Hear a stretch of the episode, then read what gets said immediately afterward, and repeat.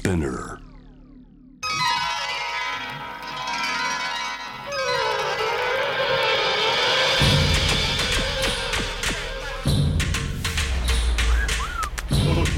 カリクラブ TOKIO カリークラブだからそんなまあスタイルは全くうイレックスハウスでやってきたこととはもう真逆というかちあさっての方に行ったんですけど、えー、とそれ継承した部分とかっていうのもあったりはするんですか、まあ、正直もう継承しかないんじゃないかって自分の中では思っておりまして。これだけメニューとかコンセプトは相当違うとは思うんですけど、ええ。中心になる軸の部分であるカレーでしたりやっぱまあ経営方針もなんですけど、まあ、私が実際今お出しさせていただいているスパイスカレーはもう本当にエリックサウスで学ばせていただいた南インドスタイルで全部作ってるのであの正直あのカレーの名前をいろんな国の名前のお料理で今出したり自分の中で限定カレーっていうものを毎週お出しさせていただいてましてうんうん。それが東南アジア風であったり、まあ、例えばあの、まあ、ちょっとユザンさんにはもう恐縮なんですけどベンガル風なんてつけちゃう時もあったり まあいろんなタイプのカレー欧風ももちろん出させていただいたりしてるんですけど作り方を全部南インド風です。なので私が作るカレーって正直もうエリック・サウスさんで学んだ作り方で全部作るのでやっぱりどことなく全部やっぱエリック・サウス魂がこもってるんですね。う。ん。それは稲田さんも割と気づいているポイントだったりしたんですか、とそうなんだあーやっぱり分かるもんなんですね。絶対わかりますよね。みたいな。でもやっぱりあのすなんて言うんですかね。まあそれ基礎工事みたいなもんですから、うんうんうんうん。だからそこはねあんまりいろいろやってもしょうがないというか、ええ。土台の部分がこう安定感のある土台がああるからこそその上で好きなことやれるみたいなもんなんで、まあねその基本の部分はね別にそこで工夫する必要もうんうんうん。ないっすそうよね、ですね。きっとね。やっぱり稲さんがそれだけ考えられたバランスとかがあるので、うんうん。私はやっぱそれに結構惚れ込んで忠実に作ることがやっぱり美味しいっていうのがすごくあったんです、うんうん。エリック・サウス時代に。うんうんうん。なんかちょっとあの中にこずらせると自分流にアレンジしたくなる時とか絶対現れるんですね、ええ。作り始めて23年経った時に。うんうん。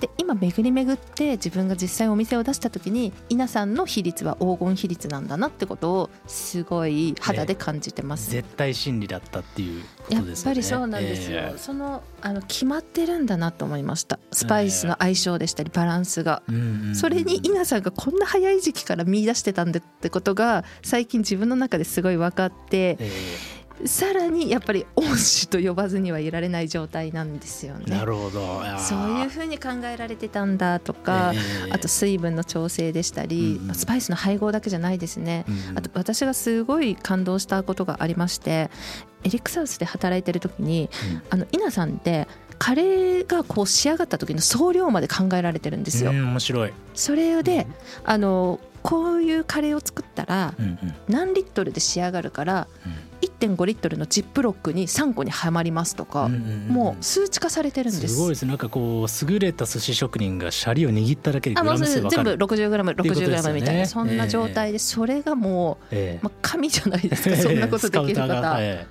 測らないとできないからですよ。それは。えうん逆に。うん。だからあのもう本当はねあの叩き上げの職人は、うんこうそれこそ寿司屋の話じゃないですけど、えもうイインド人のシェフとかスパイスも手で こう入れたりとかするわけですよ。ですよね。えそう手が手が黄色に染まりええ。赤に染まりで順番に色染まっていくんですけどそれでなんかバーって作るってええ。あれすごいグルービーでかっこいいんですけどでもやっぱり我々はそういうスパイスまみれで生まれ育って生きてきたわけでもないからそこで彼らに勝つには逆にもうきちっと測ってでそう仕上がり総量ってやっぱすごく大事で、ううんなんか塩が決まるも決まらないも仕上がり総量自体なんで、まあ僕のその家庭向けのレシピ本もそうですけど、ええ。そのエリック・サウスのレシピにしても必ず入れる材料の分量だけじゃなくってこれで作ったら仕上がり何リットルになります、うんうん。何点何リットルになりますのはうん。必ずそれは作ってましたねでもそれは本当にそうしないと自分が作れないし誰かに作ってもらうこともできないけど。でもあの仕上がり総量の考え方って大事でしょ？で本当なんですね。ょ？びっくりですよ。本当に今、毎日生かされてますもん。あの皆さんイズムを完全に継承してるんで、もうわお私お店で使ってるタッパー全部ジップロックで統一してまして、あの気持ちいいんですよ仕事してて。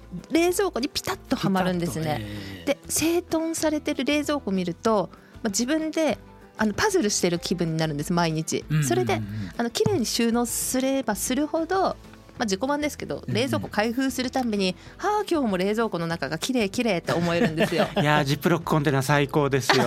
もうね、もうジップロックさんおお聞きしておりますか？はい、旭化成さん、えっ、と、いやもう本当ね、お店やってる方も趣味の方もですね、もうぜひジップロックでよくいるじゃないですか、あのボールに。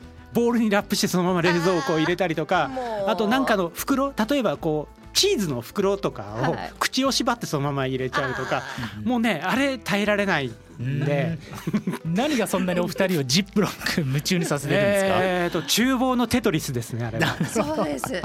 シェフ目線ですねやっぱり、ええスコーンスコー。ンスコーンスコーンスコーン楽しいですよね。気持ちいいピタッとはまった時のあの気持ちよさね。本当テトリスです。ちょうどこう余ってるとこにあの細長いやつが あここ入るなみたいなのでさええ。縦にスーンって入れた時のなんかピカって光った気がしますちょっと僕全然あのついていけてないんですけど、い。これカレー作る人だったら結構もうあ。るあるなんですか？絶対感じていただけると思いますよこれ。ねはい。ジップロックはまたあのそのまま冷凍できてしかもそのまま解凍できてそのまま電子レンジにも入れられると、えあとジップロックはジップロックと電子レンジだけでビリヤニもできます。カレーもできますと。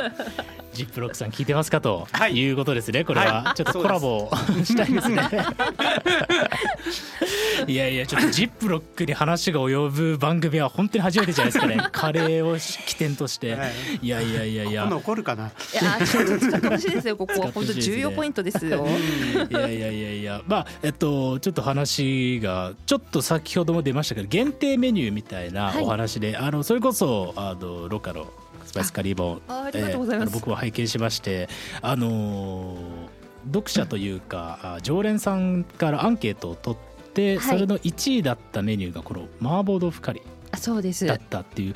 でもなんかこれが1位を取るってことはやっぱりこういうそれこそあルーローハンとカレーの組み合わせとか、麻婆豆腐のカレーの組み合わせとかっていうちょっとこう中華風台湾風とかっていうのを日本人好きなんじゃないかっていうことを思ったんですけどそこら辺どう思いますか？そうですね。やっぱりあの自分のお店に来てくださるお客様は、えまあルーローハンとカレーを掛け合わせてる時点で少しちょっと変わったものやええ尖ったものや何かこうまあ東南アジアのものが好きだったりとえか。うんうん。もともとそういった気質を持ってる方がお客様に多いのでうんうん。やはりこういった中華系のカレーとかが受けるっていうのは正直まあ分かるなっていうのはあるのとあとやっぱりあのホアジャオですかね中華山椒があるんですけど、やっぱり最近そのカレーを作る上でも以前ってあの辛みを足す調あのスパイスって、まあ、カイエンペッパーでしたり、チリパウダーと呼ばれるものとあとまあブラックペッパーとかが主流だったと思うんですが最近そこにやっぱ山椒とかのこうしびれるっていうのもちょっと辛みの一種として、うんうん。まあ皆さんアクセントに使うのを好まれる方が増えたかなと思いまして。うんうんうんお客様からもやっぱり反応がすごくいいんですね。山椒と違ってあのこのしびれだけじゃなくてホアジャオの場合香りもすごくかぐわしい独特のやっぱ麻婆豆腐とかで皆さんご存知だと思うんですけどええ。こういったやっぱ香りとしびれが合わさった時にすごく多分記憶に残る味になるのでうんうん皆さんが多分この1位に選んでいただいたっていう理由としてはそのホアジャオの多分スパイスのインパクトが強いっていう点がかなり大きいと思います。うん。稲田さんもそこはのポイントとかって注目したことあるんですか？い、やそれがね。お。いやもうあの、もう最近っていうかもうだいぶ前からですけどそれこそもうその、えー、ロカのああいう中華系のカレーであったり、他にもやっぱりそのホアジャオに注目されてとかあと中国のジャンなんとかジャン的なものを取り入れるみたいなものって、まあ流行りっていうかもうどんどんいろんな方がそうやる、であとあの大阪なんかでは特にあの出汁を使ったカレーがもうもはや主流の一つになりつつあるとか、うんうんそういういろんな動きあるじゃないですか。うんもう羨ましくてね楽しそうで。稲田さんもややればいいのにっていう。やりやってんですよ。ええ。やってますはい、ええ。あのエリック・サウスでは出せないんでなるほど。今のところこっそりですけど。うわいわゆるそのそうなんですね。はい、そういう、えーまあ、僕ももう10年以上地道にあのストイックに南インド料理やってきたんで、まあ、そろそろえなんか創作とかやっても 許されるだろうみたいなところでですね、ええ。まあでもどこにも発表の予定も何もないんですけど もう一つ。だから ただの趣味趣味なんですけどね。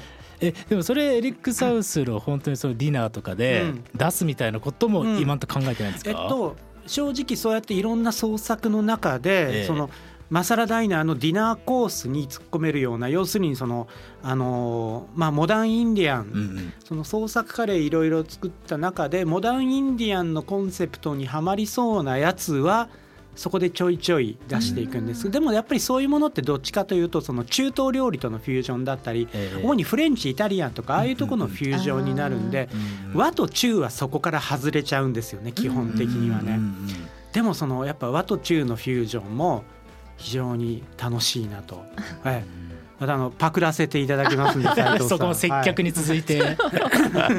勝手にパク、ええ、勝手にパクっても怒らないでください。ぜひ大歓迎でございます。